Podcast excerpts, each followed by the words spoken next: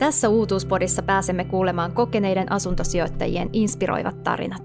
Mistä kaikki lähti liikkeelle, millaisia strategioita heillä on käytössään ja ennen kaikkea, miten he kasvoivat seuraavalle tasolle asuntosijoittajina. Tämä podi on kaikille teille, jotka haaveilette asuntosijoittamisesta isommassa mittakaavassa. Opitaan siis heiltä, jotka ovat jo alalla kokeneita konkareita. Mun nimi on Niina Huhtala ja tämä on Asuntosalkku kasvussa podcast.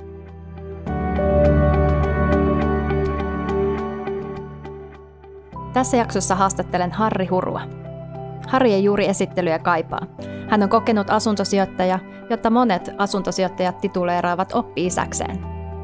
Harrin supersuositut Ostan asuntoja blogi, podcast ja YouTube-kanava inspiroivat lukuisia ihmisiä viikoittain. Nyt kuulemme Harrin matkasta asuntosijoittajana ja hänen ajatuksiaan siitä, miten saada asuntosalkku kasvuun mahdollisimman tehokkaasti samalla riskit halliten. Harri, tervetuloa mukaan Asuntosalkku kasvussa podcastiin. Kiitos, kiitos. Mukavaa, että kutsuitte. Aivan mahtavaa, että pääsit mukaan tähän meidän haastatteluun. Mä tiedän, että suurin osa meidän kuulijoista odottaa tätä jaksoa hyvin innolla. Ja on tosi mukava kuulla sinun oma tarina asuntosijoittajana, koska tiedetään, että sä haastattelet paljon muita asuntosijoittajia sinun omassa Ostan asuntoja -podcastissa, mutta harva on päässyt kuulemaan sinun oman tarinaan, joten nyt innolla odotamme, että päästään kuulemaan sun tarina ja polku asuntosijoittajana. Kerro alkuun, Harri, kuulijoille sun taustasta. Kuka on Harri Huru? No, jos jollain tavalla yritetään tätä asuntoihin liittyvää tarinaa pitää tässä mukana, niin aloitin opiskelut Tampereen teknisessä korkeakoulussa ja huomasin puolen vuoden opintojen jälkeen, että periaatteessa lahjakas matematiikassa ja fysiikassa niin ei kiinnostanutkaan derivaatat eikä integraalit yhtään, vaan dollarit. Dollarit siellä alkoi kiinnostamaan ja siihen aikaan, kun minä teknisessä korkeakoulussa opiskelin, niin semmoinen, joka dollareista kiinnostui, niin oli vähän sellainen kukkaistyyppi niiden kaikkien muiden teknokraattien joukossa, ja rakentamisosasto oli se mun opiskelujen aloituskoti, ja sieltä onneksi löytyi tällainen rakentamistalouden laitos, jossa oli sitten meitä muita sekopäitä, jotka oli betonilaattojen ja teräspilarien mitottamisen sijaan niin kiinnostunut näistä rakentamisen dollarikuvista. Eli sitä kautta on tullut mukaan tällainen rakentamiseen liittyvä kiinnostus, tai se on ollut aina mukana, että se jotenkin oli sellainen hyvä luonteva valinta aloittaa opiskelut sieltä. Valmistuin diplomi-insinööriksi just siinä kohtaa, kun 90-luvun lama alkoi ja kaikki tutut potentiaaliset työnantajat niin kävi itse YT-neuvotteluissa ja sai mononkuvia kenkään, eli päivääkään en ole rakennusalalla koulutusta vastaavani työtä tehnyt.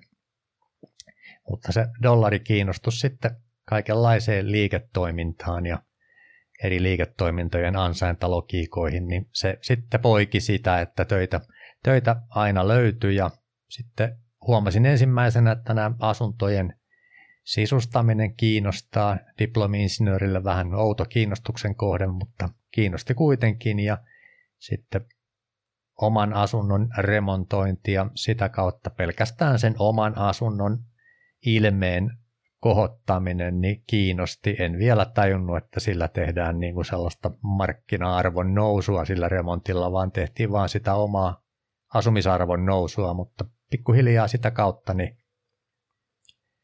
asetin tavoitteeksi taloudellisen riippumattomuuden 33-vuotiaana osakesijoittajana, 40-vuotiaana oli tavoite se saavuttaa ja 40-vuotiaana sen tavoitteen saavutin ja jäin sitten sapatille miettimään, että mitäs isona haluaisin tehdä, ja nyt on 16 sapattivuosi menossa, ja kun sen taloudellisen vapauden oli osakesijoittamisella primääristi saavuttanut, siellä oli kyllä kolme sijoitusasuntoa salkussa vähän niin kuin hajautusmielessä, mutta kun sen taloudellisen vapauden oli saavuttanut ja sitten tuli tämä finanssikriisi ja alkoi huomaamaan, että näiden osinkojen, jotka silloin maksettiin melkein poikkeuksetta kerran vuodessa keväällä, niin kun siinä useampi yritys leikkasi tai peru kokonaan osinkoonsa, niin alkoi vähän käymään niin kuin mieleen, että mitenköhän tämän vapauden kanssa tässä käy, kun taas vuosi joutuu odottamaan, että onko silloin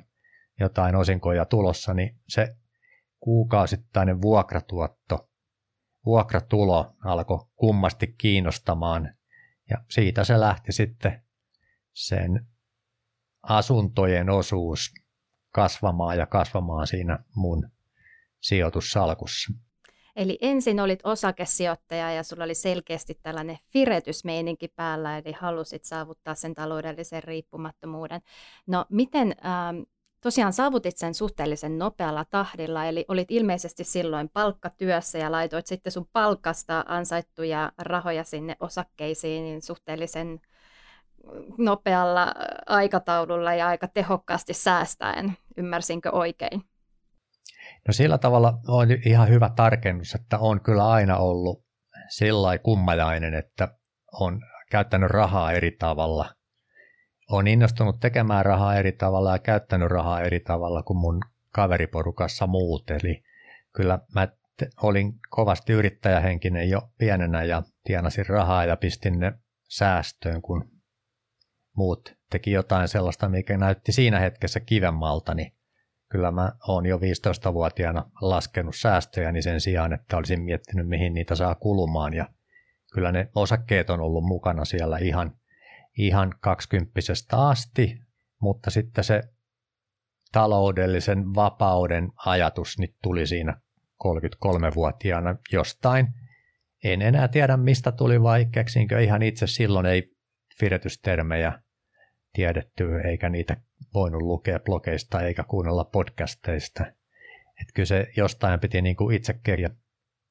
Jos tällaista miettimistaukoa sapattia haluaa, niin tämä on sellainen yksi vaihtoehto. Ja se vaan sitten se päättäminen tavoitteen asettamiseksi silloin 33-vuotiaana, niin se päätös sitten lisää vaan ohjasi sitä niin kuin palkkatulojen, nettopalkkatulojen ja osinkotulojen ja vuokratulojen uudelleen sijoittamista sen sijaan, että olisi aina vaan kasvattanut sitä tuottamatonta maallista omaisuutta siihen ympärille, niin se kyllä sitten ohjasi sitä, ja kun oli hyvä palkkainen työ ja ahkera tekemään ja tykkäsi siitä työstään, niin kyllä se sitten kertyi kanssa.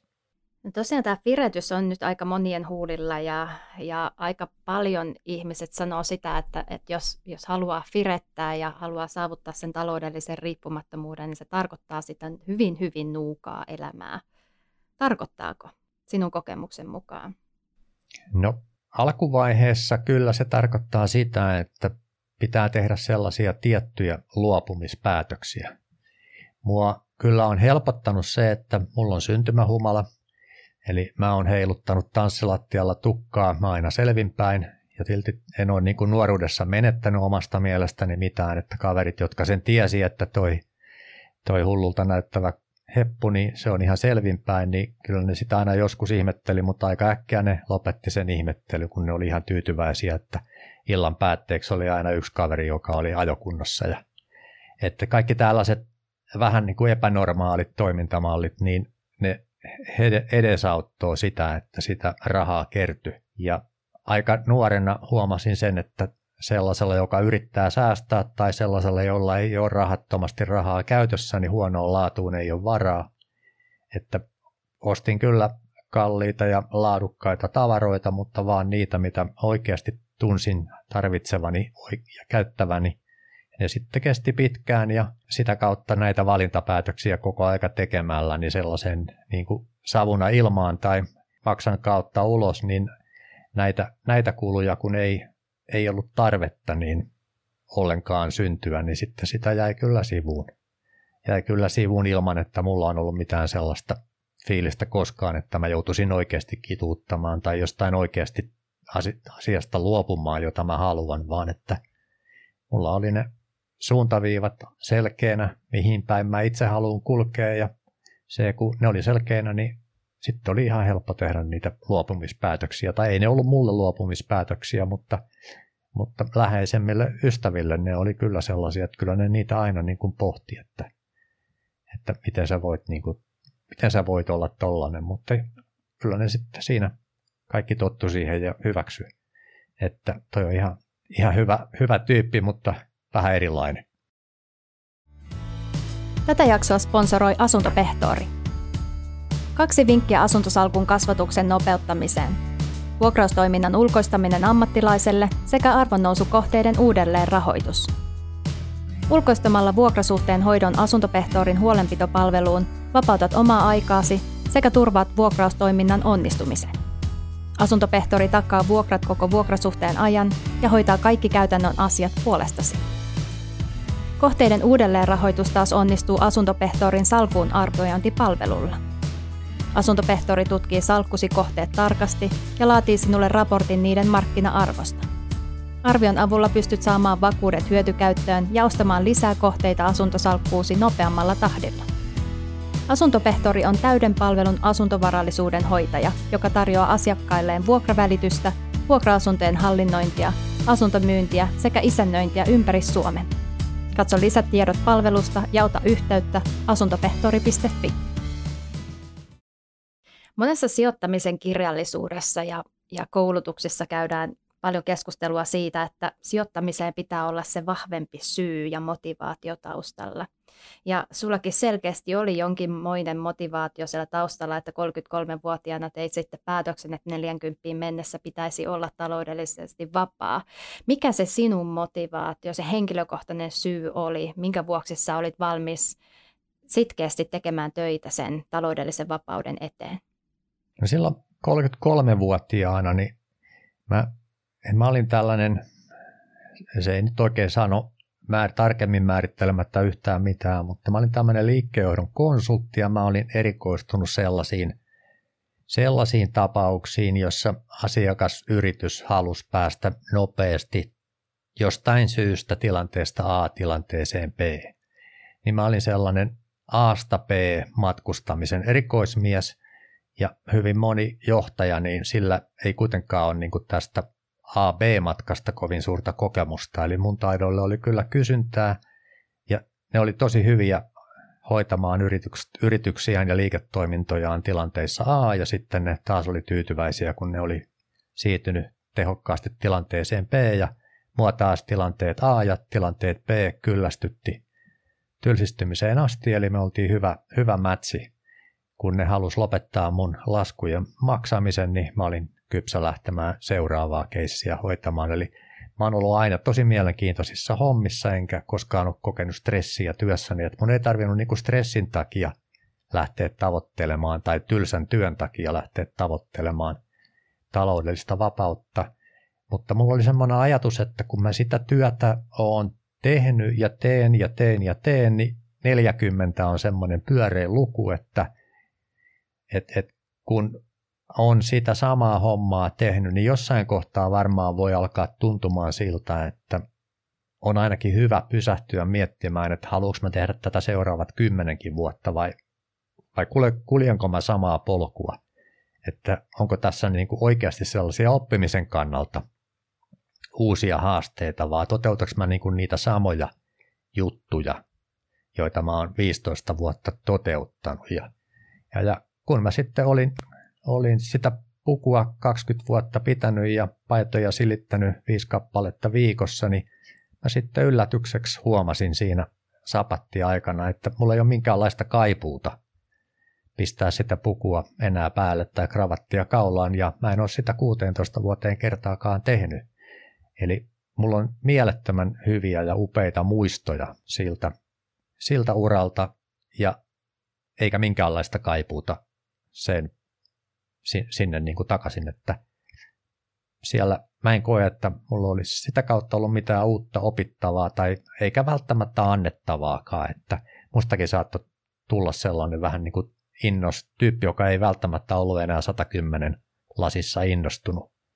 Ja sitten mulla oli siinä erilaisia kuvioita, jotka innosti mua hetken, mutta jossain kohtaa sitten tuli taas sellainen pohdinnan paikka. Mulla on ollut aika tarkkaan 7 vuoden välein ja jossain kohtaa sitten tuli taas sellainen pohdinnan paikka ja tuli sopivasti tämä yhteen samaan kohtaan tämä, että alkoi näiden osinkotulojen epävarmuus vähän mietityttämään ja alkoi oleen mahdollisuuksia teknologian avulla tehdä jotain juttuja 24/7 vapauttaa menettämättä ja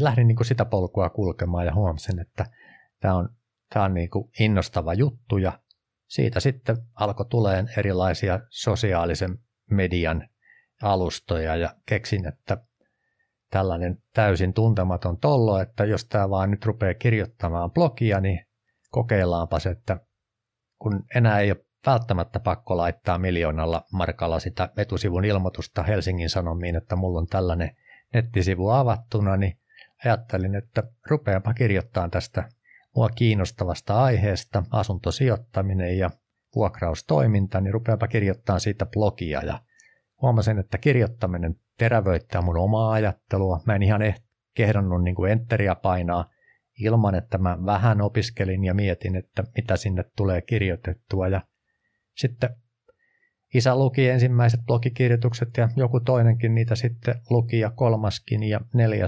ja sieltä vaan sitten pikkuhiljaa vuosi kerrallaan ja blogikirjoitus kerrallaan niin alkoi tulemaan seuraajia ja sosiaalisessa mediassa dialogia syntymään ja se on ollut tosi mielenkiintoinen polku ja edelleenkin tuntuu siltä, että oli fiksua jäädä 40 sapatille, tuli aikaa pohdittua siitä, että mitä haluaa tehdä ja sitten kävi tsäkä, että löytyi tällainen oman intohimon parissa vielä tällaisena vanhempana niin työskentelymahdollisuus, eli tämä on niin mielettömän hieno juttu tämä asuntosijoittaminen ja vuokraustoiminta kaiken kaikkiaan, että näihin podcast-haastatteluihin tulee aina innolla ja miettii aina kauhuissa, että mitäköhän ne on ajatellut tämän aikataulun suhteen, kun se vaan puhuu ja haastattelut venyy. Vielä on aikaa hyvin, eli puhutaan ja syvennetään lisää. Hei, miksi asuntosijoittaminen vei mennessään? Sanoit, että silloin lähdit ensin hajauttamismielessä liikkeelle asuntosijoittamisen suhteen, mutta selkeästi asuntosijoittaminen lopulta vei pidemmän korren verrattuna esimerkiksi osakesijoittamiseen. Minkä vuoksi juuri asuntosijoittaminen vei mennessään? Se oli varmaan sellainen vaiheittainen prosessi ja tämä mun tarinakin on saattanut tässä muutaman vuoden aikana jalostua, kun mä oon itse sitä miettinyt, että missä järjestyksessä ne asiat nyt tuli.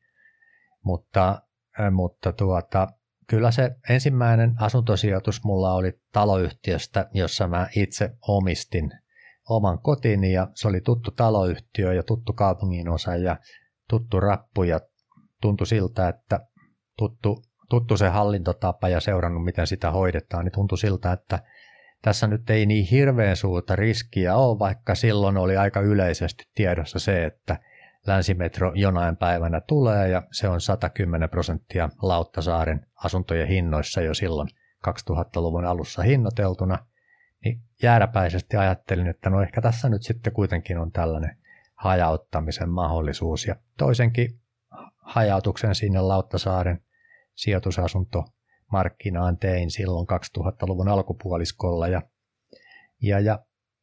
Et se oli niin kuin vähän semmoinen ensimmäinen, että siitä alkoi näkemään, että sen oman asunnon, täysin remontoidun, uusitun asunnon markkina-arvo alkoi nousemaan ja sitten huomasi, että siinä on jonkinmoinen mahdollisuus käyttää sitä vapautunutta vakuusarvoa, kun oli sitä asuntolainaakin jo aika paljon, melkein kokonaan lyhentänyt, niin tajusi, että eihän tässä nyt niin suurta riskiä ole, jos tästä nyt vaikka sitten pientä nurkkaa sinkkuna tai käyttääkin sijoitusasunnon lisävakuutena, kun oli vielä hyvät palkkatulot. Ja sitten siinä oli muutamia semmoisia harha-askeleita.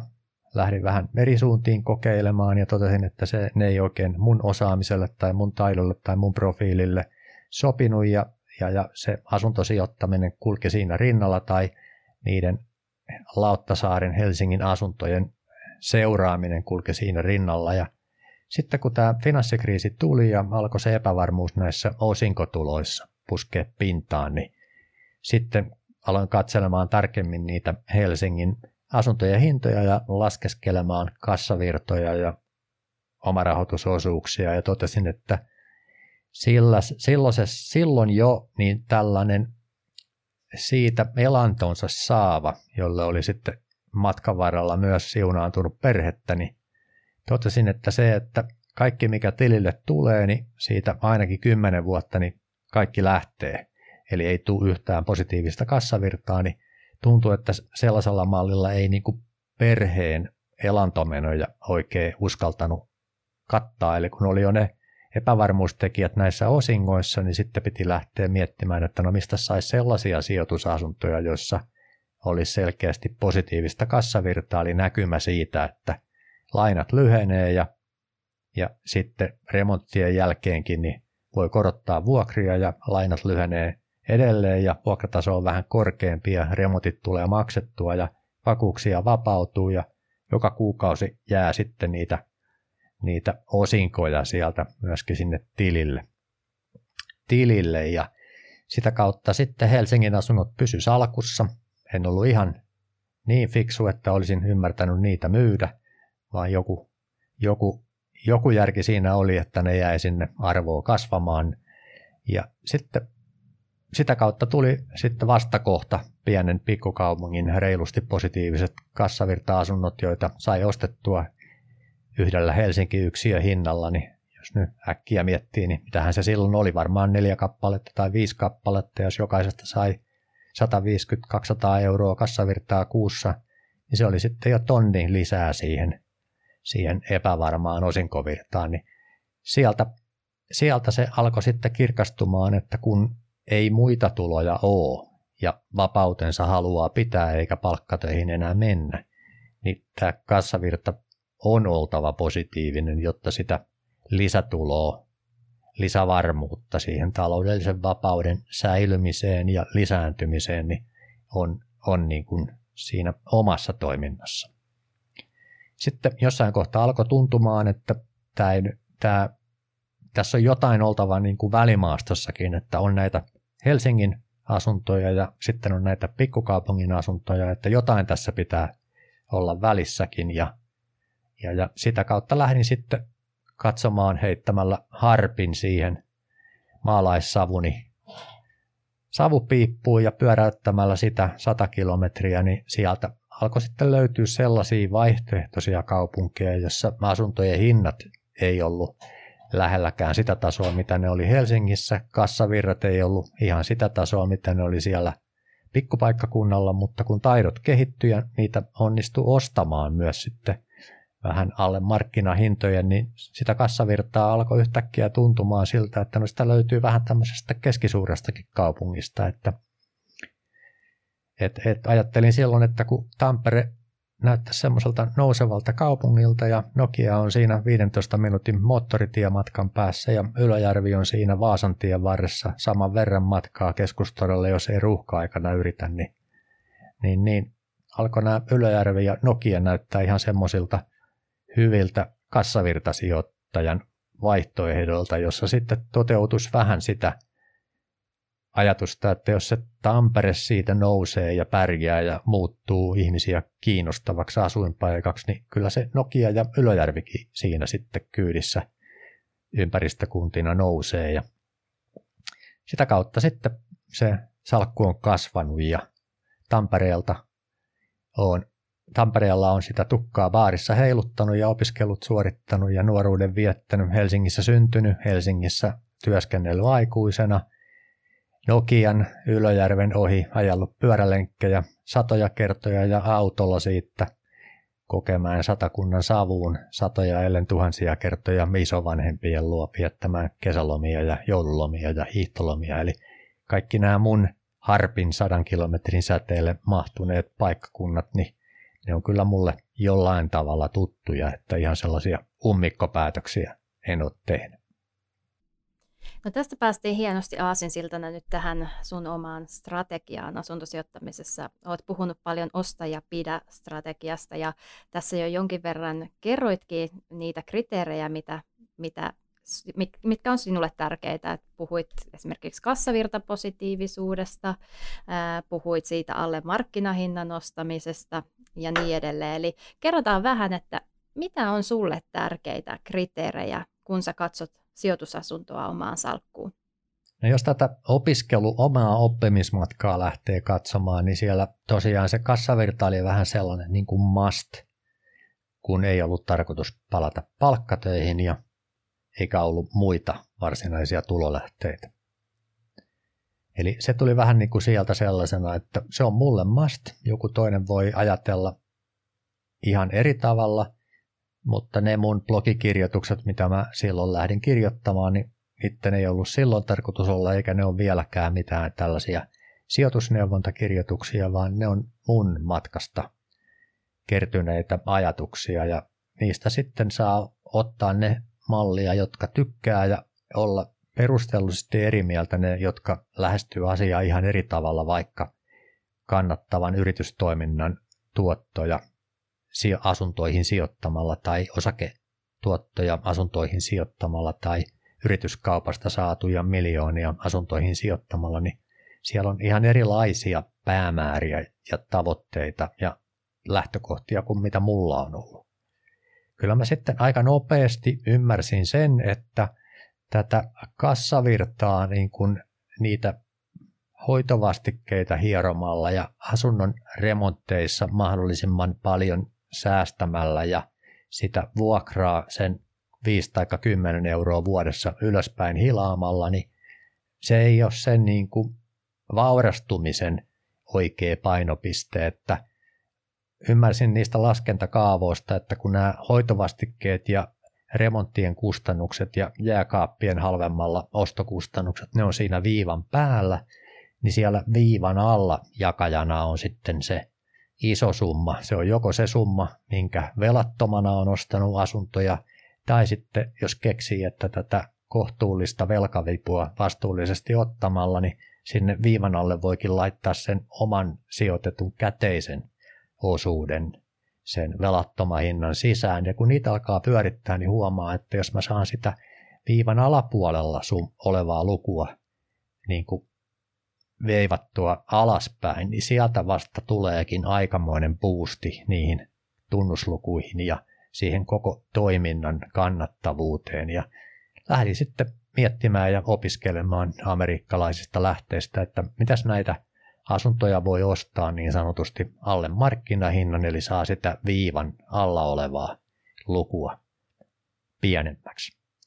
Opin näitä sitten näitä kikkoja ja lähdin sitten niitä, mitä Suomessa voi soveltaa, niin lähdin laputtelemaan rappukäytäviä ja pistämään lehtiin, ostetaan yksiöitä, asuntoja omalla nimelläni ja puhelinnumerollani silloin, kun mä lähdin niitä tekemään, niin vuokraustoiminta oli vielä vähän tällaista salatiedettä, että moni oletti, että härski mies tarjoaa nuorelle opiskelijatytölle asuntoa nimettömänä ja mitään tietoja ei annettu, niin mä rupesin laittamaan kaikki mahdolliset avoimet tiedot ja omat nettisivulinkit ja kaikki mitä mä vaan osasin, niin paljon tietoa kuin vaan mahdollista. Ja jotenkin se rupesi toimimaan, että muuhun alettiin jotenkin luottamaan ja rupesi homma pelittämään siellä vuokraustoimintapuolella ja rupesi tulemaan niitä tarjouksia mummuilta, jotka halusivat myydä asuntojansa ja jäädä asumaan siihen ja erilaisia tapauksia, että piti päästä asunnosta äkkiä eroon ja minkäänlainen välittäjäprosessi, jossa käydään kuvaamassa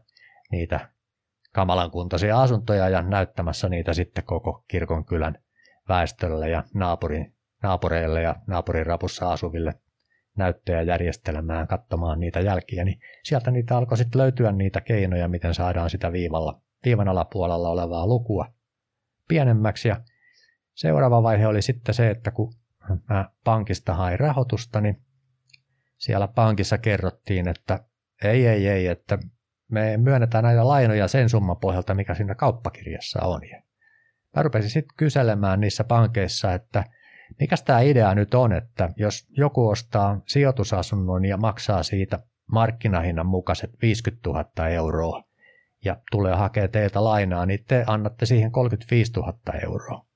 Sitten kun mä tuon sen saman asunnon teille ja näytän kauppakirjasta, että mä oon ostanut sen 40, niin te sitten ajattelette, että mä oon jotenkin niin kuin huonompi ja suuririskisempi ja tyhmempi asiakas, että mulle ei voi sitä 35 tonnia lainaa siihen asuntoon antaa, vaan että siihen pitää niin kuin antaa semmoinen riskirangaistus, että otetaan sitten 40 000 se 30% omarahoitusta ja vähennetään se 12 tonnia ja sulla annetaankin vaan 28 000 ja se, joka täyden hinnan maksoi, niin sillä annetaan se 35 000 ja sitten kun mä näitä kyselin, mitäs pankki sanoi? No, siellä oli aina se sama vastaus, että jaa, ei kyllä kukaan koskaan noin esittänyt. Ja sitten sieltä haettiin pankinjohtaja paikalle ja pankinjohtaja totesi, että no eipä ole kyllä kukaan tollaista esittänyt, että sä oot kyllä ihan oikeassa, että hänpähän soittaa muutaman puhelun. Ja niin se homma alkoi sitten kääntymään, että jos sen asunnon markkinahinta todettiin yhdessä välittäjien ja pankkiirien ja kaikkien muiden kanssa, että se on nyt vaikka se 50 000,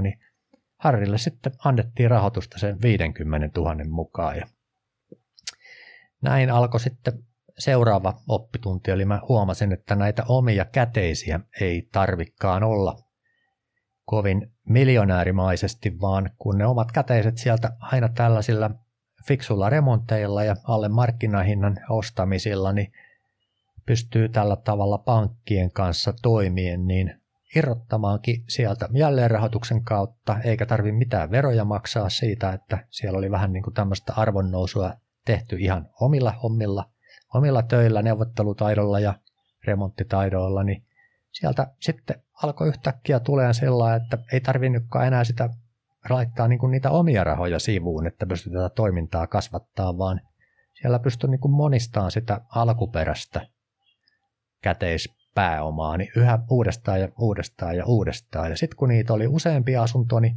niissä kaikissa alkoi niin kuin tämä sama ilmiö toteutumaan, että sitä kertyikin sitä irrotettavaa pääomaa sieltä koko aika niin kuin suurempia ja suurempia euromääriä, ja sitä tuli vähän nopeammin, kun niiden asuntojen hinnat nousi, ja sillä tavalla alkoi sitten aukeamaan se, että hetkinen, että tässähän on nyt niin kuin keskittymällä tähän viivan alapuolella olevaan lukuun, ja sitä pääomaa mahdollisimman tehokkaasti kierrättämällä.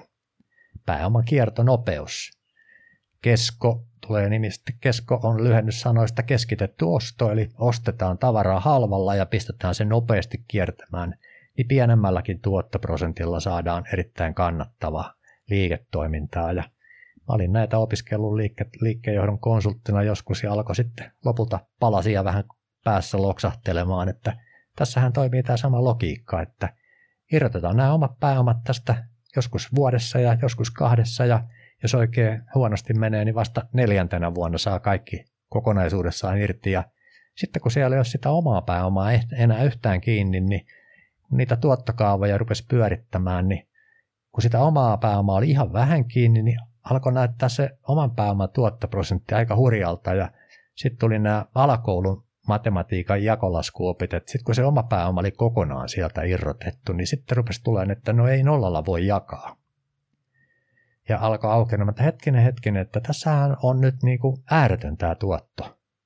Että mä oon nämä omat pääomat tästä jo sijoittanut ja irrottanut, ja tässä on enää kiinni pankin rahaa, ja tästä tulee positiivista kassavirtaa verojen jälkeen, ja että tämähän on aika hyvä omaisuuslaji tämä asuntosijoittaminen, kun tähän oikein keskittyy ja tämän hiffaa, että miten nämä matematiikka tässä pyörii, ja ihan näitä peruskoulun matematiikan laskentakaavaa, niin sieltä se alkoi sitten aukenemaan, että tämähän on mahtava omaisuuslaji. Ja sitten kun siihen yhdisti sen, että nämä alkoi huomaan, että nämä vuokranantajat, niin siellä on aika paljon sellaisia, jotka ei oikein tajua mistään mitään silloin. Tänä päivänä lumipalloefektin tavoin hyvien vuokranantajien määrä kasvaa, mikä on mahtava juttu. Kiitos Mia Korokanervan ja hänen työtään jatkaneen Sanna Jyysin porukoiden. Niin mä huomasin, että kun on hyvä vuokranantaja ja tarjoaa hyviä vuokra-asuntoja ja siihen rinnalle hyviä vuokrakoteja, niin siellä alkoi olemaan sellaista ilmiöä, että ne asunnot on jatkuvasti vuokrattuna, kun on asunnot remontoitu hyväkuntoisiksi, ja sitten vielä pystyy jollain tavalla esittämään, että olisi ikään kuin jollain tavalla hyvä vuokranantaja, että siellä ei ole mitään huijausmeininkiä ja siellä on valokuvat ja kaikki mahdolliset tiedot ja referenssejäkin alkoi olemaan. Ja niin mä sitten keksin, että kun tällä tavalla toimimalla, niin nämä asunnothan aina niin kuin viestikapula vaihtuu sillä tavalla, että lähtevä vuokralainen antaa uudelle. Ja sitten kun niitä asuntoja alkoi remontoimaan ja aina se ilme, kun sen avaimen sai luovuttaa sille uudelle vuokralaiselle, niin se oli niin mahtava fiilis ja se, että ne kaksi muuta hyvää, niin niille joutui kertomaan, että nyt arpakuutiolla heitin ja valitettavasti nyt arpa osoitti toisaalle, niin sitten se pettymys, mikä niillä oli, niin tuli tavallaan, että olisi kyllä niin kuin hienoa, jos näitä, että olisi niin kuin sitä hienompaa, mitä enemmän näitä hyvän asukaskokemuksen vuokrakoteja voisi tarjota, että ei näitä ole vielä tarpeeksi, että rahallisesti näitä on tarpeeksi, mutta tämä on hommana niin kivaa, että jos mä niin kuin tähän lopettaisin, niin pitäisi olla jotain vielä kivempaa niin kuin tilalla, että mä tästä luopuisin ja mä en ole vielä keksinyt sitä, että mikä mun mielestä olisi vielä kivempaa. Niin sen takia tässä nyt vaan hommat jatkuu. Tämä on selkeästi sulle intohimo tämä asuntosijoittaminen ja hyvänä vuokranantajana toimiminen. No, puhuit tuossa jo hieman asuntosijoittamisen lumipalloefektistä ja olet siitä Marko Kaaron kanssa kirjoittanut vastikään kirjan. Ja kirja on nyt saatavilla kesäkuusta lähtien ollut meille kaikille muillekin, niin kerro vähän asuntosijoittamisen lumipalloefektistä, mitä se tarkoittaa?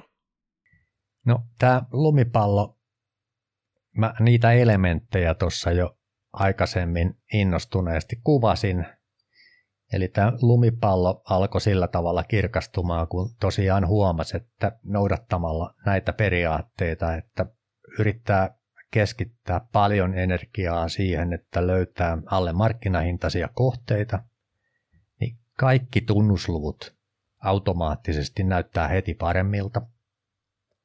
Ja sitten, jos ne on uudiskohteita, niin niissä ei ole mitään mahdollisuuksia omin toimin remontoimalla nostaa arvoa, eikä toimimalla taloyhtiön hallituksessa aktiivisesti, fiksusti taloyhtiöremontteja toteuttamalla, kun asunnot on ihan uusia ja taloyhtiöt ihan uusia, ei ole tarvetta. On hirveän helppoja, mutta ei ole tätä itsetekemisen arvon luomispotentiaalia olemassa, kun taas näissä pommikuntoisissa tai peruskuntoisissa, niin siellä kun näitä verotuksen sääntöjä opiskelee, niin huomaa, että fiksusti niitä remontoimalla, niin siellähän sitten verottaja, jos omissa nimissään asuntoja omistaa, niin makselee niistä remonteista aina sen vähintään 30% ja itselle jää se loput 70%, että sekin on fiksu tapa toimia, että sekin kerryttää sitä pintaan siihen lumipalloon ja sitten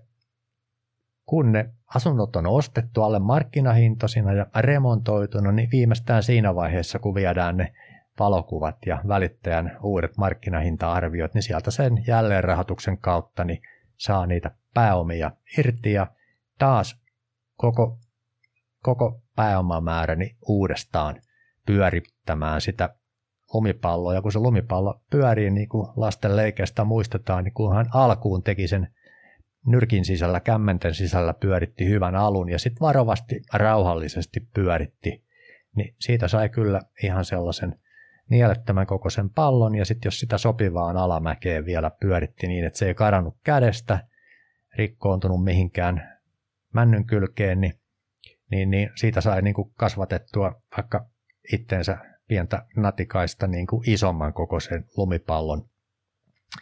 Ja tämä on niin kuin se lumipallon efektin perusilmiö ja osta ja pidä.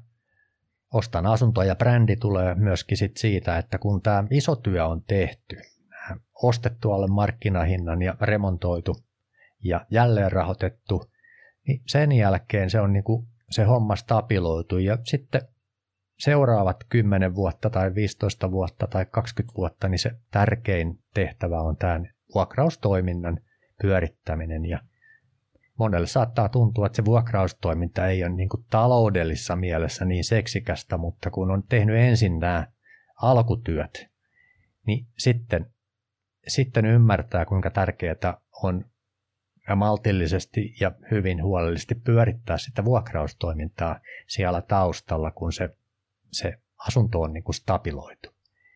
Että sieltä tulee niitä operatiivisen toiminnan kattavia kassavirtoja, sieltä voi kasvattaa niitä puskureita, että vaikka niin kuin minkälainen myllerrys sattuisi, niin puskurit on niin isot, että se homma ei mene nurin, että aina pysyy pää pinnalla. Ja sitten ne isot pääomat, iso lumipalloa kasvattava vaikutus on se, että jälleenrahoituksen kautta niin kaikki nämä itse luodut arvonnousut niin vapautetaan.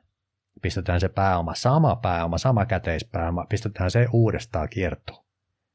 Ja kasvatetaan näin sitä lumipalloa. Ja niin kuin mä kuvasin, niin yhtäkkiä huomaa, että sieltä kun niiden asuntojen määrä kasvaa ja tekee tätä kaikkien asuntojen osalta, niin se jälleenrahoituksen kautta vapautuva pääoma, niin sillä saakin 2 sijoitusasuntoa. Ja sitten huomaa, että tällähän saa 3 sijoitusasuntoa. Ja sitten huomaa, että hetkinen, ei tämä menekään niin, että sillä saa 4, vaan sillä saa sitten seuraavaksi 5. Ja sitten taidot kehittyy, niin huomaa, että mä sainkin 15 sijoitusasunnon nipun ostettua. Ja tietysti vielä reilummin alle markkinahinnan. Ja eli tällaista käytännön kokemusta, niin alkoi se lumipallo itselle niin kuin sieltä kirkastumaan, että tämä on yksi tapa toteuttaa tätä osta ja pidä asuntosijoittamisen strategiaa. Ja tosiaan, jos nyt tästä asuntosijoittajan lumipalloefektistä haluaa kuulla lisää tai opiskella lisää, niin kannattaa tosiaan lukea se Hurun ja Kaarron uusi tuore kirja. Mistä tämän kirjan voi tilata itselleen, jos on kiinnostunut? No, se Suomen vuokranantajille, se löytyy jäsenetuna pysyväisellä alennuksella. Sitten meillä on sellaiset nettisivut kuin asuntosijoituskirja.fi. Sieltä sen voi aina tilata. Siellä on linkki verkkokauppaan ja usein tulee sitten erilaisia tarjouksia, hyvin todennäköisesti jatkossakin, että jolla sitä voi tilata sitten, saada ostaa alennuksella. Normaali hinta on 67 € ja aina välillä on sitten erilaisia kampanjoita ollut, jossa se alennus on ollut se 30%. Että jos heti haluaa päästä tutustumaan, niin sieltä sen saa heti ja sitten jos aina malttaa odottaa niin, ja seurailla, niin aina silloin tällöin tulee varmaan näitä tarjouksia jatkossakin. Mutta voin kertoa itse kirjan lukeneena, että on hyvin pieni hinta hyvin suurelle hyödylle, eli kannattaa ehdottomasti investoida omaan osaamiseensa ja lukea se kirja. Hei Harri, puhuit tuossa siitä, että kun se lumipallo lähtee pyörimään, ja se pyörii, niin se kasvaa tehokkaasti ja kiihtyy vauhdissa koko ajan, mutta saattaa tulla mäntyjä tai kiviä eteen, joita pitäisi sitten osata väistää.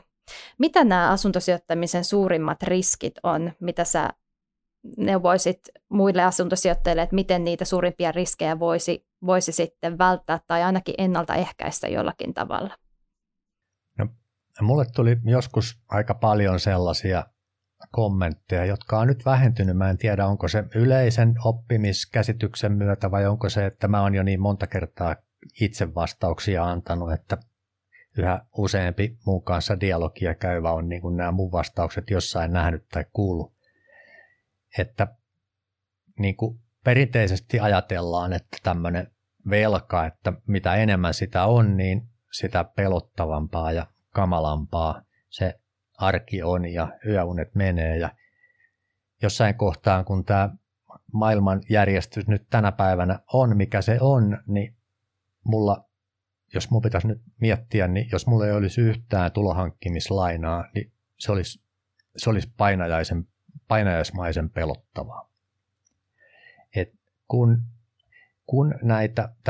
se on tämä maailmanjärjestys on nyt sellainen, että tämä inflaatio, mitä meille kuluttajahintatilastojen kautta esitellään olemattomana, niin kun se tästä finanssipolitiikan harjoittamisen seurauksena, niin tämä asuntojen hintojen nousu ei ole Suomeen rajoittuva ilmiö, joka selittyy jollain asuntosijoittamisen huumalla tai verotuksellisella porsaanreiällä, joka on vahingossa päässyt niin, että linjasaneerausten kustannukset on aitoja kustannuksia, jotka voi vuokratulosta vähentää, että semmoinen porsaanreikä pitäisi tukkia, tai että tämä asuntojen hintojen nousu johtuu suomalaisesta sosiaaliturvasta, kun tämä on ihan yleismaailmallinen ilmiö ja Suomi on niitä OECD-maita, joissa asuntojen hinnat on suhteessa vähiten noussut, mutta on kuitenkin noussut. Jos ottaa 10 vuoden tilastot, niin mulla on niitä Helsingin Lauttasaaren asuntoja, kun mä oon seurannut, niin mä tuossa sanoin joku 5 vuotta sitten, että kun mä olin ostanut sen jollain 70 000 ja hinta oli 150 000 euroa, niin mä sanoin, että mä en millään, mulla ei mitenkään mielikuvitus riitä siihen, että tämän asunnon hinta olisi 10 vuoden päästä 300 000 euroa. Nyt mulla ei mitenkään riitä mielikuvitus siihen, että sen asunton hinta ei olisi 300 000 euroa kohta. Eli tämä niin kuin globaalisti isojen keskuspankkien harjoittama finanssipolitiikka, niin se nyt vaan luo sellaista ilmiöä, mitä tavallinen ihminen ei helposti tajua, enkä minäkään sitä tajunnut niin kuin pitkään aikaa, mutta jotta pysyy mukana, jotta yksilönä pysyy mukana ja pystyy säilyttämään oman työnsä, omien säästöjensä, oman riskinottonsa kautta hankittua ostovoimaa, niin sellainen vaihtoehto, että säästäisi pankkitilille, niin se on pelottava vaihtoehto. Tavalliselle ihmiselle sitä ei kerrota, mutta jos alkoi 10 vuotta sitten säästämään pienistä palkkatuloistaan helsinkiläisen omistusasunnon omarahoitusosuutta, niin kun sen helsinkiläisen omistusasunnon euromääräinen hinta on noussut 100%, niin se 10 vuotta säästetty omarahoitusosuus, niin sillä saa tänä päivänä pienemmän määrän sitä samaa helsinkiläistä asuntoa kuin minkä sillä olisi saanut 10 vuotta sitten. Eli meillä on tullut sellainen taloudellinen ympäristö. Mä en ota kantaa siihen, että onko se hyvä vai huono, onko se väärin vai oikein, vaan mä oon semmoinen sanonta osakesijoittajalle, että don't fight the Fed. Eli älä tappele niin kuin Fedia keskuspankkia vastaan, vaan sijoita sen mukaisesti, miten keskuspankki toimii. Pelaa sen mukaisesti. Et turha sitä on niin kuin tapella, että ei ne Olli Rehnit ja Christian Lacadet ja Colin Powellit, niin ei ne mun twiittejä lue ja lähde sieltä muuttamaan jollain tavalla sitä finanssipolitiikkaa, vaan ne tekee just niin kuin ne hyväksi näkee ja mun pitää ymmärtää, miten se homma toimii ja pelata sen mukaan, jos mä haluan tässä pelissä pärjätä. Ja se peli on nyt tänä päivänä sitä, että velkaantumisen pitää kasvaa. Vaikka lehdessä kirjoitetaan mitään, että ollaan huolissaan velkaantumisesta, mutta jos EU-tasolla velkaantumisen vauhti hidastuu, kääntyy miinukselle, niin taloudet romahtaa. Eli nämä keskuspankkiirit, finanssipolitiikot, ne nyt pelaa sitä peliä, että tätä on vähän niin kuin pakko jatkaa. Kukaan ei halua ottaa sitä omalle 4-vuotiskaudelleen kokeillakseen, että mitä tapahtuu, jos me oikeasti kiristetään tai rahapolitiikkaa. Et mieluummin potkaistaan sitä tölkkiä 4 vuotta eteenpäin ja jatketaan tätä samaa linjaa. Ja siihen linjaan kuuluu se valitettavasti, että kun yritetään välttää sitä mun teoreettisesti tässä kuvaamaa taloudellista romahdusta, joka sattuu sitten isoon määrään ihmisiä, niin harrastetaan sellaista finanssipolitiikkaa, jonka sivuvaikutuksena varallisuuserot kasvaa. Eli ne, joilla on kyky saada pankista lainaa, jotka osaa ottaa autolainan sijasta tulohankkimislainaa ja sijoittaa sitä fiksusti, niin ne säilyttää suhteellista ostovoimaansa tässä kyydissä paljon paremmin kuin ne, jotka on ihan köyhiä, joille on niin kuin tähän asti ei ole näkynyt mitään suurta ongelmaa, koska ruokakaupassa on maksanut suurin piirtein saman verran. Ja Suomessa on hyvä kattava sosiaaliturva. Mutta jos alkaisi inflaatio tulemaan, niin se olisi niin kuin köyhällekin jo tosi paha paikka, kun ei ole sitä, millä maksaa niitä kauppalaskuja. Jos ruoan hinta alkaisi nousemaan samalla tavalla, kun asuntojen hinnat on noussut tai osakekurssit on noussut, niin se olisi jo niin kuin köyhälle katastrofi.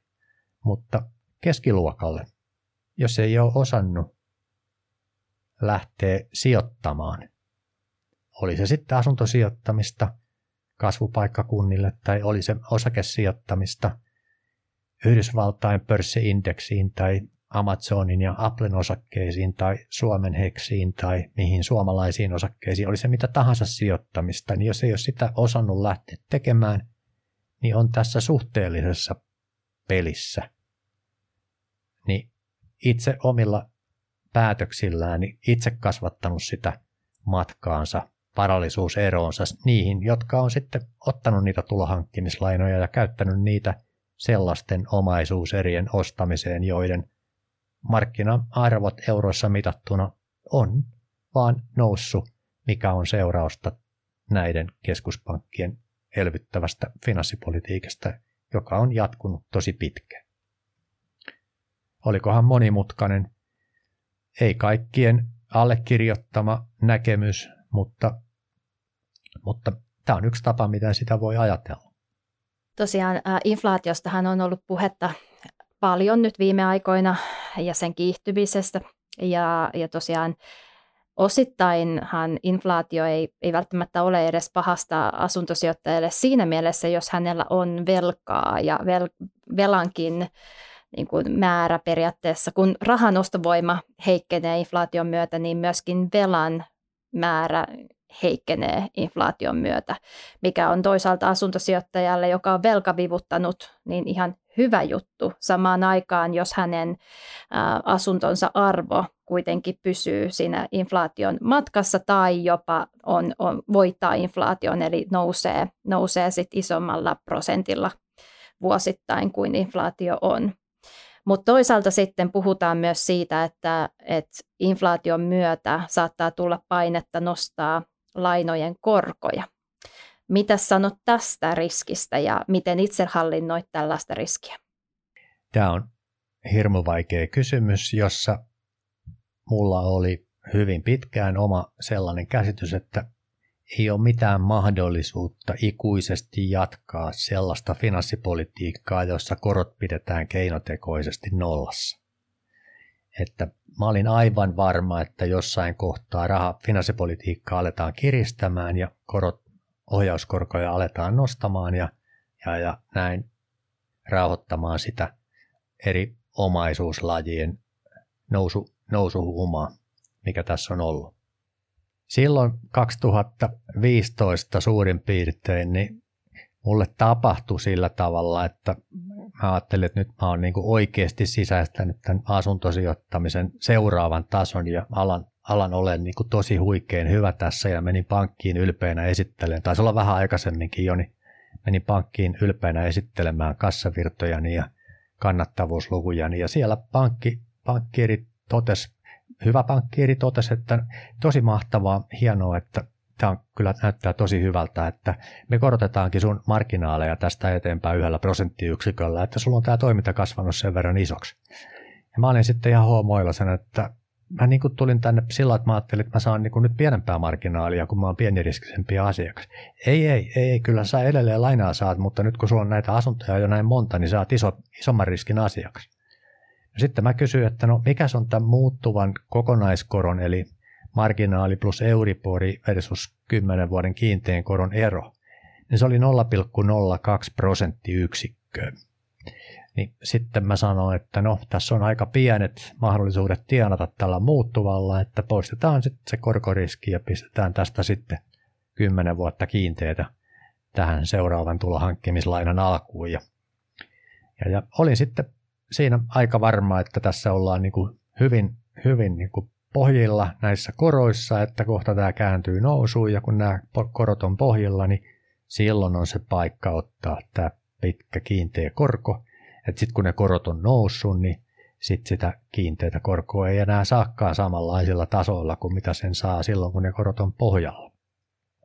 Silloin mä ajattelin, että mä oon niin kuin vielä tässä niin kuin fiksu sijoittaja, että mä ymmärrän inflaation logiikan, että kohta kun ne korot nousee, niin mulla on nämä korot niin kuin kiinteissä, niin mä pääsen sitten niillä inflatoituneilla euroilla lyhentää näitä mun kiinteäkorkoisia asuntosijoituslainoja, kun kaikki nostelee vuokria ja inflaatio on mukana, niin tämä menee hyvin näin. No ihan pielessähän mä olin.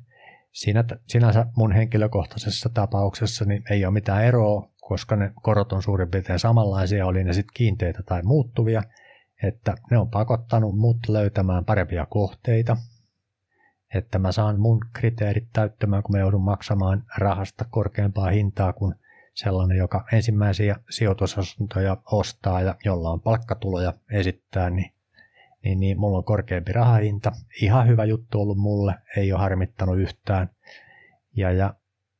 Mutta sitten mä rupesin tuossa 2018 niin tätä omaa ajatteluani muuttamaan sillä tavalla, että mä vaan itse sanoin, että nyt Harri, että kaikki mitä sä oot nyt tähän asti ajatellut ja olettanut, niin heitä kaikki nyt romukoppaan ja opiskele kaikki asiat uudestaan siltä pohjalta, että tätä finanssipolitiikan suuntaa on mahdoton pysäyttää romahduttamatta näiden kaikkien suurien keskuspankkien suuria talouksia. Sitten mä lähdin siltä pohjalta lukemaan kaikki kirjat uudestaan ja hankkimaan uutta oppia siihen rinnalle ja miettimään se homman sillä tavalla, että pitäisikö mun muuttaa tätä mun ajattelumallia ja pitäisikö mun muuttaa tätä mun suhtautumista ja miten tämä asia tästä menee eteenpäin. Mä en missään kohtaa muuttanut sitä mun korkoriskiltä suojautumista, eli mä oon koko aika siitä ensimmäisestä kiinteästä korostani aina ottanut kaikki tulohankkimislainat niin pitkällä kiinteällä korolla, kun pankista on saanut. Ja ajatuksella, että tämä on nyt niin matala tämä korko, että kun mä en tiedä, mitä nämä keskuspankkirit oikeasti ajattelee ja miten ne muuttaa niitä ajatuksiaan ja miten tämä maailma tulee kehittymään, että ei nää tästä enää voi niin kuin prosenttiyksikköjä alaspäin laskea, että lyödään tämä korkoriski tällä korkosuojauksella lukkoon ja pyöritetään tätä asuntosijoitustoimintaa siltä pohjalta, että tämä on se rahahinta, mikä mun pitää maksaa ja kohteita pitää pystyä löytämään sellaisella hintatasolla, että tämä mun pitkän kiinteän koron kustannus yhtälön vielä niin kuin läpilaskettuna mahdollistaa.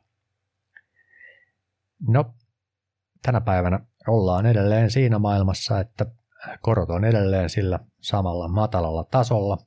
Toki pikkusen on alkanut tulla erilaisia yksittäisiä tietoja, että jos on paljon asuntosijoittajia asunto-osakeyhtiössä, niin taloyhtiön laina voi tänä päivänä olla korkeampi kuin mitä mulle rahan hinta on ja tämmöisiä erilaisia tekijöitä, että joissain kohtaan on alettu jostain syystä ikään kuin yrittämään hinnoitella jotain riskiä, mitä välttämättä aina ei sitten loogisesti pysty selittämään, että tässä nyt yksikäsitteisesti aina tämä riski kasvaa, kun tulee taitava asuntosijoittaja ostamaan kokonaisen kerrostalon tai tulee hölmö asuntosijoittaja ilman mitään historiaa ostamaan kokonaisen kerrostalon, niin molemmille annetaan sitten sama 3% korko. Sen takia vaan, että on sijoittaja keskittymä asunto-osakeyhtiössä, niin ei siinäkään mitään järkeä ole, mutta on siinä sinänsä yleisellä tasolla jotain järkeä, että jotain hintaa laitetaan sille riskille, että kaikki ei vaan saa loputtomasti nollakorkoista rahaa. Eli tämä korkoriski on kuitenkin sellainen, mitä olet selkeästi pohtinut paljon, olet opiskellut sen näkökulmasta asioita ja olet suojautunut korkoriskiltä. Onko joku muu riski vielä, joku merkittävä riski, minkä sä nostaisit esiin tässä haastattelussa muille asuntosijoittajille, mitä sinun mielestä kannattaisi huomioida? No kun on yksi asunto sijoitussalkussa tai toinen tai kolme tai neljä, niin se vuokralaisvalintariski, se on niin kuin merkittävä riski. Että jos johonkin silloin asuntosijoittamisen aloitusvaiheessa kannattaisi erityisesti kiinnittää huomiota, on siihen, että sen vuokralaisvalinnan tekee mahdollisimman huolellisesti. Ja mieluummin painottaa sitä, että jos pitää valita tyhjä kuukausi versus hyvä vuokralainen, niin ottaisi sen hyvän vuokralaisen. ettei niin kuin mene niihin nyyhkytarinoihin, että kun se raha tulee maanantaina, se vakuus, ja nyt pitäisi saada avaimet tänään perjantaina, kun mies potkasi pihalle lapsen kanssa, että please, please, anna avaimet, nyt varmasti maanantaina maksan. Ettei menisi niin kuin siihen hyvän tekijän rooliin ihan siinä asuntosijoittajauran alkuvaiheessa, vaan että nämä peruspelisäännöt jaksaisi opetella ja sitten niin kuin mieluummin liian varmasti ja varovaisesti miettiä sitä vuokralaisvalintaa. Että jos siinä uran alussa tulee se huijari, vuokralaiseksi tekeytynyt huijari siihen omaan ensimmäiseen tai toiseen sijoitusasuntoon, niin jos siitä selviää sillä, että joutuu purkamaan käräjäoikeudessa ja hakemaan häädön ja menettää sitten 4 tai 6 kuukauden vuokratuotot, niin voi olla vielä niin kuin tosi tyytyväinen, että siellä ei sitten ollut tuhottu asunto, kun lopulta sen sai hallintaansa. Että vuokralaisvalinta mulle edelleenkin, vaikka asuntosalkun koko on iso, niin mä en ole tässä vuokralaisvalinnassa ottanut mitään sellaisia lipsumisluistovoiteita käyttöön, vaan mä teen sitä ihan samalla pieteetillä, mitä aina ennenkin. Ja olen sitten huomannut, että kun se asunto on hyvin remontoitu ja siitä pyytää sen remontoidun asunnon tasosta markkinavuokraa, niin usein sitten keskimäärin sinne paikalle osuu sellaisia vuokralaisia, jotka etsii sitä hyvälaatusta vuokrakotia ja hyvää asumiskokemusta. Ja sitten kun ne huomaa, että toi ei ole nyt huijattavissa, niin jos sinne on joku sellainen tullut, jolla on 6-sivuinen ulosottorekisteri, niin kyllä se sitten häipyy sieltä. Että jos se yrittää sanoa, että ei hänellä mitään ole, että joskus meni 5 vuotta sitten kerran luottotiedot, mutta ne on jo, ei siellä mitään uusia merkintöjä ole, niin kyllä ne sitten häipyy sieltä linjoilta, kun ne ymmärtää, että no toi kaveri sitten kuitenkin katsoo ne luottotiedot ja ajaa sen ulosottorekisterin, että en mä tästä tätä asuntoa tuu saamaan. Niin sieltä se alkaa sitten se vuokralaishakija-aineistokin karsiutua sillä tavalla, että tulee paljon vähemmän hakemuksia, mutta siellä on hyviä vuokralaisia, jotka nimenomaan hakee sitä ammattimaisesti harrastavan tai ammattimaisesti päätoimisesti toimivan hyvän vuokranantajan lainvoimaisia vuokrasopimuksia, hyviä koteja tarjoavan niin kuin vuokranantajan niin, asiakkaiksi. Vuokralaisvalinta, sitä riskiä pyrkisin aloittelevana asuntosijoittajana ja aina asuntosijoittajana erityisesti välttämään. Hyvä pointti ehdottomasti. Etsitkö sijoitusasuntoa? Asuntopehtoori tekee jatkuvasti yhteistyötä rakennusliikkeiden ja sijoittajien kanssa. Jos olet kiinnostunut asuntosijoittamisesta ja haluat tiedon potentiaalisista kohteista ensimmäisenä, liity Asuntopehtorin sisäpiiriin osoitteessa asuntopehtori.fi/uutiskirje. Asuntopehtori on täyden palvelun asuntovarallisuuden hoitaja, joka tarjoaa asiakkailleen vuokravälitystä, vuokra-asuntojen hallinnointia, asuntomyyntiä sekä isännöintiä ympäri Suomen. Katso lisätiedot palvelusta ja ota yhteyttä asuntopehtori.fi. Harri, puhutaan hetki skaalaamisesta siitä, että kun asuntosijoittajana kasvaa isommaksi, niin varmasti jonkin verran kokee kasvukipuja tai jotain haasteita, mihin törmää siinä asuntosijoitustoiminnan kasvaessa. Minkä tyyppisiin kasvukipuihin sä oot itse törmännyt? Ensimmäinen oli tosiaan tämä, minkä mä jo kerroin, että palkinnoksi siitä, että olin kovasti opiskellut ja oppinut ja osasin sen pankkirillekin selvittää, niin palkinnoksi niin prosenttiyksiköllä korotettiin sitä marginaalia. Seuraava vaihe oli se, että sitten pankissa sanottiin, että nyt kuule Harri, että sä oot meille hirveän hyvä asiakas ja kaikki on hoitunut, että sä oot ollut meille 15-vuotiaana ottanut tiedostojen mukaan kuvallisen pankkikortin ja siitä lähtien ollut meidän asiakkaana 30 vuotta ja mitään negatiivista merkintää ei sillä ajalla ole, mutta nyt näitä sun sijoitusasuntoja on jo sen verran paljon tässä lainotettu, että me siirretään sut tonne yritysasiakaspuolen sapluunan mukaiseen toimintaan ja siellä olikin sitten vastassa uusi yhdyshenkilö, joka sanoi, että kuule Harri, että sä et ole nyt täällä meidän yrityspuolella osoittanut yhtään mitään, minkäänlaista track recordia ja sulla ei ole mitään yritystoimintaa eikä minkäänlaista osoittaa, että meillä olisi tällainen 5 vuoden laina sulle tarjolla, jos haluaisit tällaisen ottaa, mutta jos et sä tätä halua, niin me voitaisiin myydä sulle tällaisia tällaisia pankin rahastosijoituksia. Ja mä olin sitä vähän niin kuin hoomoilasena, että oikeastiko te haluatte, että mä tästä niin kuin häivyn vai mikä tämän homman nimi on. Ja kyllä se sitten alkoi niin kuin mulle valkenemaan, että siellä oli vaan keskuskonttorin direktiivit annettu selvästi, että tämmöinen asuntosijoittaja, jolla näitä asuntoja on heidän näkökulmastaan liikaa, niin vaikkei sillä mitään osakeyhtiötä olisi perustettunakaan, niin se siirtyy tänne yrityspuolelle ja siellä mä olin sitten niin kuin kaikista surkein pahnanpohjimmainen asiakas, kun ei mulla ollut mitään yritystoiminnan track recordia. Mä olin niin kuin heille se kaikista suurin riski ja kaikista vähiten kiinnostavin asiakas. No miten sä Harri tuon haasteen sitten ratkoit? Lähditkö sä vaihtamaan pankkia vai mitä ihmettä sä teit tuossa tilanteessa? No mä lähdin sitten vaihtamaan pankkia ja löysin sitten pankin, joka oli vielä siinä vaiheessa sitä mieltä, että tähän sun toimintaan vielä heiltä niin kuin näillä laskelmilla ja näillä vakuuksilla ja näillä kassavirtatasoilla ja tällaisella kannattavuustasolla, niin heiltä vielä tähän niin kuin lainaa kyllä heltiäis ja siinä kesti 0.5 vuotta, että mulle tuli semmoinen 2 kohdetta, siinä meni niin kuin hyvää kohdetta, meni hukkaan, mutta ei ne asunnot ostamalla Suomesta lopu. Mutta silloin se harmitti tosi paljon.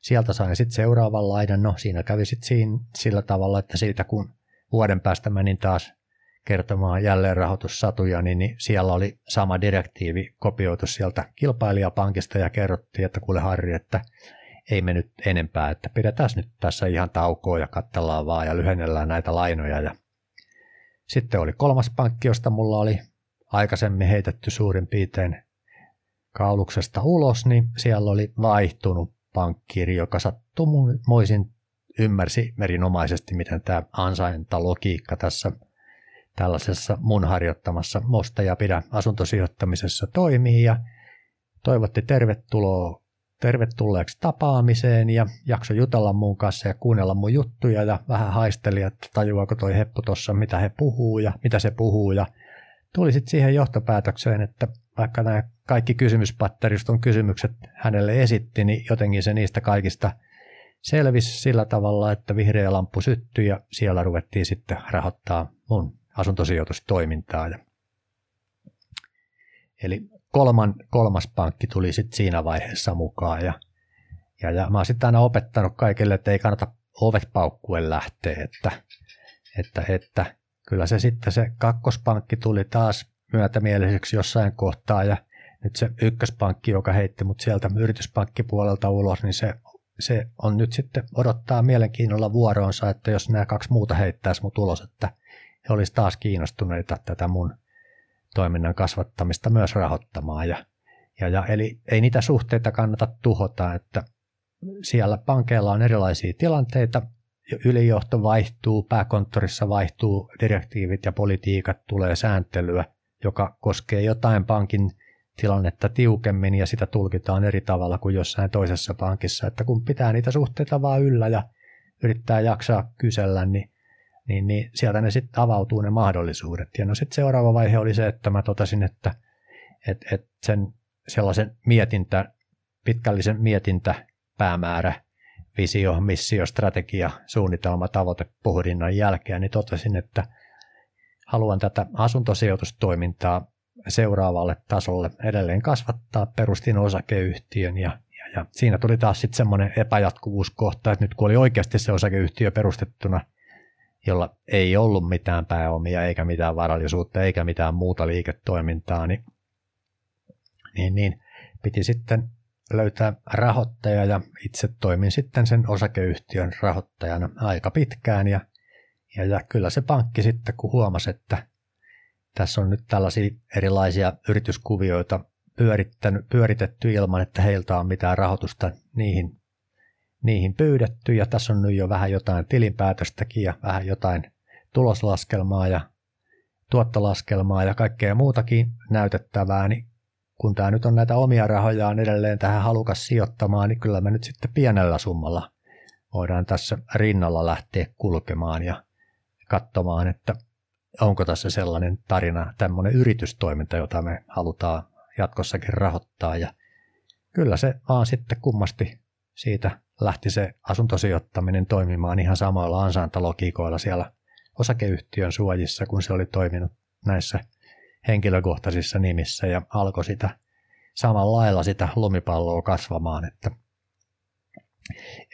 kun ottaa sen pitkän aikajanan, niin huomaa, että kyllä mulla siellä on ollut puolen vuoden tai vuoden mittaisia taukoja, että mikään ei ole onnistunut niin kuin mä olisin halunnut ja hyviä kohteita on mennyt sivusuun, kun rahoitusta ei ole löytynyt.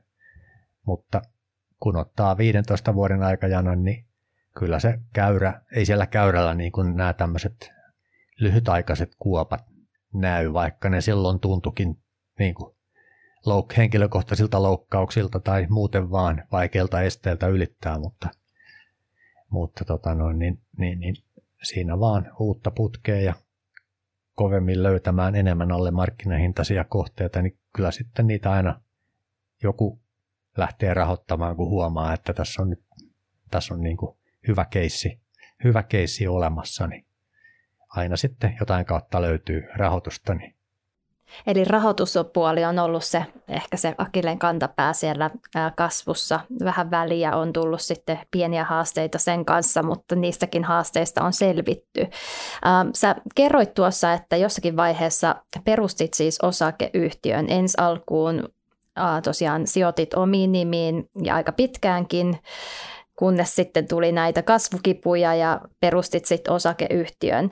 Tämä on sellainen kysymys, mitä monet asuntosijoittajat pohtii, että missä vaiheessa on se oikea aika perustaa yritys ja alkaa yrityksen kautta sijoittamaan. Onko sulla tähän mitään vinkkiä tai nyrkkisääntöä, milloin on sopiva aika perustaa osakeyhtiö? No se on vielä mun mielestä paljon enemmän. Tähän mä oon saanut aina vähän peukkuja alaspäin, kun mä tätä sanon, mutta että sen osakeyhtiön perustaminen on mun mielestä vielä ainakin yhtä kertaluokkaa, ellei suurempaa kertaluokkaa enemmän niin kuin tapauskohtainen, henkilökohtainen päätös. Yksi hyvä neuvo toiselle voi olla täysin sopimaton neuvo toiselle, mutta semmoisella yleistasolla niin vaikka olisi niin kuin yksi sijoitusasunto, niin jos kunhan ymmärtää sen, että sen osakeyhtiön perustaminen tuo haasteita sinne rahoituksen saralle. Sitä lainaa ei vaan saa niin kuin sitä saa, jos on palkkatyössä tai saa henkilökohtaista tulohankkimislainaa, jos muuten on täyttää pankin kriteerit. Niin osakeyhtiölle alussa sen lainan saaminen on vaikeaa. Eli voi joutua itse rahoittamaan sitä toimintaa, mikä hidastaa sitä alkuvaiheessa. Mutta jos näkee, että päämääränä on asioita, joihin ammattimainen asuntosijoittaminen, vuokraustoiminta on se hyvä keino, itselle sopiva keino ja aikoo pitkäjänteisesti olla siinä kuviossa mukana, eikä välttämättä tarvitse niitä tuottoja sieltä osakeyhtiöstä siihen oman arjen, oman perheen arkimenojen pyörittämiseen, niin silloin se osakeyhtiö alkaa näyttämään niin kuin houkuttelevammalta ja houkuttelevammalta. Jos niitä asuntoja ajattelee, että niitä hankkii yli 10 kappaletta ja ajattelee, että voisi olla mahdollista, että niitä on 20 ja 100 ja 200 jonain päivänä, niin se osakeyhtiö alkaa näyttämään teoriassa ainakin houkuttelevammalta. Mutta kun ottaa sitten ne realiteetit, että siinä alussa voi käydä tosiaan niin, että tarjotaan 5 vuoden mittaista lainaa sillä osakeyhtiölle, niin ei pidä masentua siitä, että se sillä 5 vuoden mittaisella maksuajalla niin ei niitä kassavirtoja saa positiiviseksi. Ainakaan 70% velkavipua käyttäen. Eli pitää olla valmiina jostain luopumaan, jotain ymmärtämään, sisäistämään, että mitä siitä sitten voi seurata vuonna 2, vuonna 4, vuonna 6, kun alkaa olemaan niitä näyttöjä. Eli mä itse ajattelen niin päin, että siellä osakeyhtiöt puolella tämä homma toimii päinvastoin, että kun siellä alkaa olemaan näyttöä kannattavasta, tuloksellisesta, kasvavasta toiminnasta, niin silloin sen rahoituksen saaminen helpottuu ja sitä alkaa saamaan paremmilla ehdoilla. Eli se toimii päinvastoin kuin siellä yksityispuolella, että yhtäkkiä 10 asunnon kohdalla ilmoitetaan, että nyt riittää. Mutta se päätoimisesti osakeyhtiön kautta pelkästään asuntosijoittamista ja vuokraustoimintaa vuokraustoiminnan harjoittaminen, niin se ei ole ihan niin yksinkertaista kuin sen saman toiminnan harjoittaminen yksityishenkilönä omissa nimissä. Asia muuttuu hyvin paljon erilaiseksi, jos se yritys jo on, sillä on jotain muuta kannattavaa liiketoimintaa, josta tulisi sijoitettavia vapaita kassavirtoja, tai jos yrityksen perustaa ja sillä on jotain muuta liiketoimintaa, joka ei ole riippuvainen niiden lainojen vakuutena olevien asuntojen vuokratuloista, kassavirroista, niin tilanne on taas hyvin erinäköinen siellä pankin neuvottelutiskeillä kuin siinä tapauksessa, että pelkästään lähtee nollasta perustamaan osakeyhtiötä sijoitusasuntojen ostamista ja vuokraamista varten. Yes, eli riippuu hyvin paljon sitten henkilön tilanteesta. Vielä sen verran tuohon sellainen niin kuin sitten semmoinen helpottava, positiivinen, että kun sen osakeyhtiön perustaa, niin sitä kautta sitten huomaa, että sen ei tarvikaan olla sieltä osakeyhtiön kautta tulevan muun liiketoiminnan kassavirran, niin sen ei tarvikaan olla sitä, että keksii sinne heti jonkun, joka tuottaa yhtä paljon kuin sai palkkatuloa kuukaudessa. Et siellä voi olla sitten erilaista pikkukeikkaa, pientä tuloa, että sen osakeyhtiön tulos voi kertyä pienistä puroista. Kun moni palkkatyöläinen on tottunut, että on yksi työpaikka ja sieltä tulee yksi kassavirta ja se on se nettopalkka. Mutta kun on se osakeyhtiö, niin sieltä voikin tulla 10 erilaista kassavirtaa. Ja ne yhdessä voi olla isompia kuin sen nettopalkka. Mutta jotta pääse siihen 10 pienempään kassavirtaan, niin pitää lähteä jostain. Pitää keksiä se ensimmäinen pieni kassavirta ja toinen pieni kassavirta ja kolmas pieni kassavirta. Tai sitten tehdä sillä tavalla, että perustaa sen yrityksen ja lähtee luomaan sinne jotain muuta liiketoimintaa, joka voi hyvinkin olla asuntojen parissa. Asuntopehtoori on tosi hyvä käytännön esimerkki tästä, että asuntosijoittajana Miika perusti Asuntopehtorin. Asuntopehtori harjoittaa asuntojen parissa olevaa liiketoimintaa, joka on kaikkea muuta kuin tätä, että asuntopehtori pyörittäisi omia sijoitusasuntojaan ja vuokraisi niitä omille vuokralaisille. Mutta sieltä syntyy asuntojen parissa erilaisia tulovirtoja, joita asuntopehtori voi sitten itse päättää, että miten hän niitä sijoittaa. Sijoittaako hän niitä asuntoihin vai sijoittaako hän niitä liiketoiminnan kasvattamiseen vai molempiin vai mitä hän niillä tekee. Mutta näitä polkuja on niin mielettömän monta, että sellaisen niin kuin yhden rautaisen blogikirjoituksen kirjoittaminen ja ohjeen antaminen, että hei, toimi näin, tämä on tosi fiksua just näin. Niin se ei ole niin yksinkertaista, että pitäisi malttaa opiskella ja lukea niitä erilaisia polkuja ja vaihtoehtoja. Kyllä. Hei, pohditaan hetki sun tulevaisuutta, eli miltä sun tulevaisuus asuntosijoittajana näyttää? Jos ajatellaan nyt esimerkiksi 10 vuoden päähän tätä tulevaisuutta, niin missä sä toivoisit olevasi asuntosijoittajana? No, mulla henkilökohtaisesti on, mun täytyy taas mainita toi Novetoksen Heikki Pajunen, jolta mä oon saanut niin kuin paljon sparrausapua ja ajattelemisen aihetta enemmän kuin Heikki varmaan itse tajuaakaan aina, mutta mä oon niin kuin tosi paljon joutunut pohtimaan, että mitkä asiat, mitä ne mun päämäärät on ja mitkä ne mun arvot on ja mikä se mun visio on ja mikä siellä on niin kuin kaikista tärkeintä. Ja mulle on tärkeintä se, että mulla on se aikaan ja paikkaan ja kalenteriin sidottu vapaus omassa päätäntävallassani. Tai sitoutumaton vapaus. Niin, eli se menee mulle yli sen, että mä ymmärrän, että jotta mä voisin tietyllä tavalla kasvaa, niin mun pitäisi alkaa palkata henkilökuntaa. mutta mä oon 56. Mä en halua lähteä ikään kuin johtamaan organisaatiota, joka alkaisi kasvattamaan mun asuntosijoitus- ja vuokraustoimintaa sillä tavalla, että musta tulisi johtaja sen sijaan, että ja mä en saisi enää olla täyspäiväinen asuntosijoittaja ja vuokranantaja, koska luonnollisesti kasvua varten mun pitää niihin tehtäviin palkata henkilöitä, jotka omaa erityistaitoja diilien hakemiseen ja rahoitukseen, joka on sitten eri henkilö, joka hoitaa vuokralaisvalintaa ja annetaan vuokralle ilmoitusten markkinointia, ja joka on sitten eri henkilö, joka hoitaa kirjanpitoa ja taloushallintoa ja vuokraseurantaa.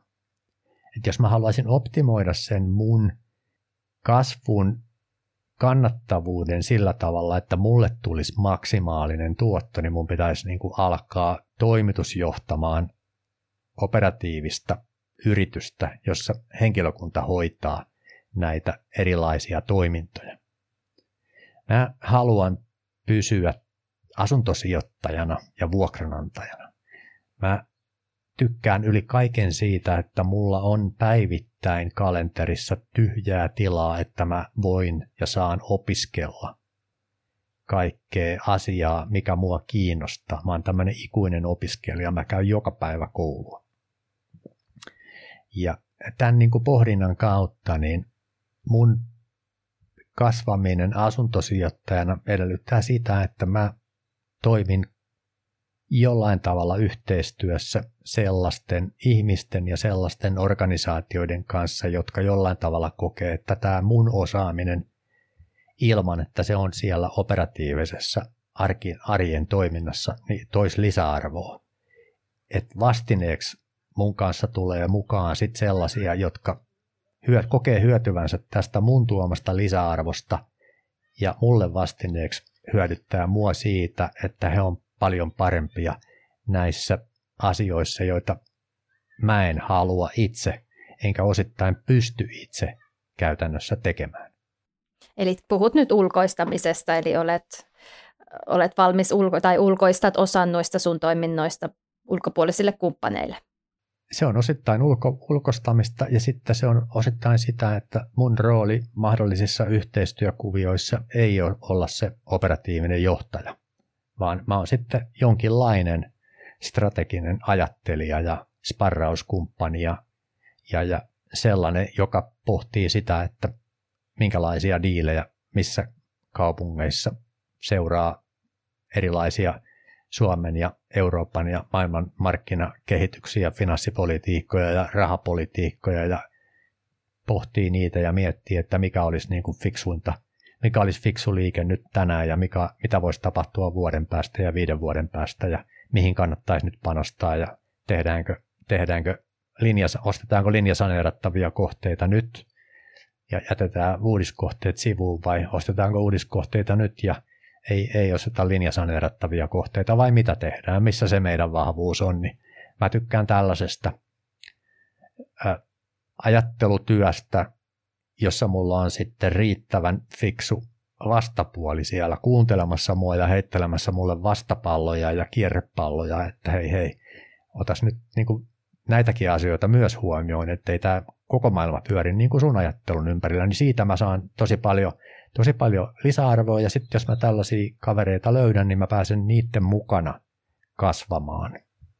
Yksin asuntosijoittajana kasvamalla, yksittäisiä sijoitusasuntoja lisää ostamalla, mä en pysty enää hoitamaan näitä niin kuin arjen rutiineita. Joo. Nyt tosiaan tähän loppuun otetaan pikaisia kysymyksiä, johon toivotaan sellaisia vastauksia, mitä et kummemmin mieti, vaan annat sieltä tulla sen ensimmäisen intuitiivisen vastauksen.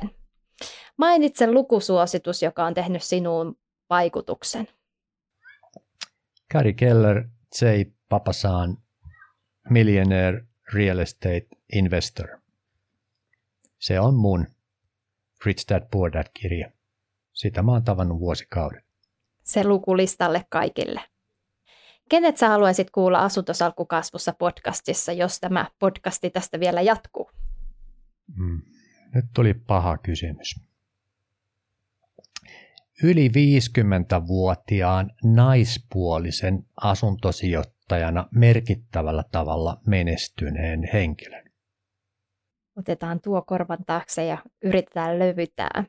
Kukaan ei ole suostunut tulemaan mun podcastiin haastateltavaksi. Ai jaa, tuo onkin jännä juttu. Ehkä niitä ei sitten vaan ole vielä, ei ole niin paljon.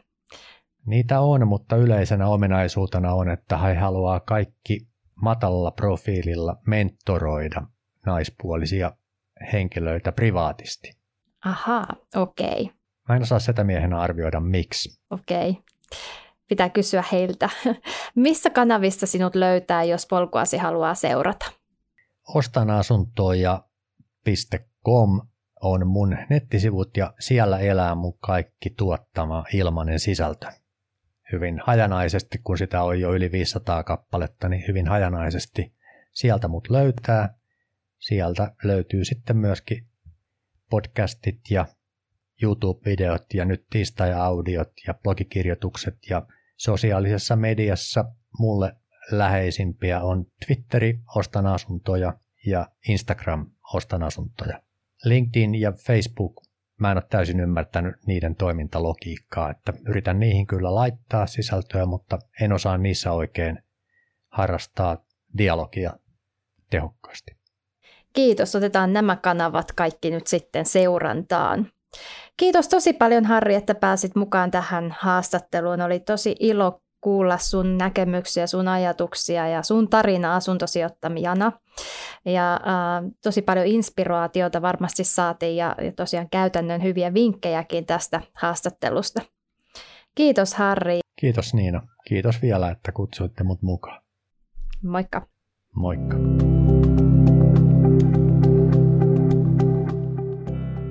Kuuntelit juuri Rahamedian uutta Asuntosalkkukasvussa podcastia. Ota tämä podcast ja Rahamedian YouTube-kanava seurantaan, koska uusi inspiroiva jakso julkaistaan joka viikko 10 viikon ajan. Instagramista löydät meidät nimimerkillä rahamedia.fi ja mun omaa polkua asuntosijoittajana voit seurata Instassa tilillä Kasvussa. Kuullaan taas ensi viikolla.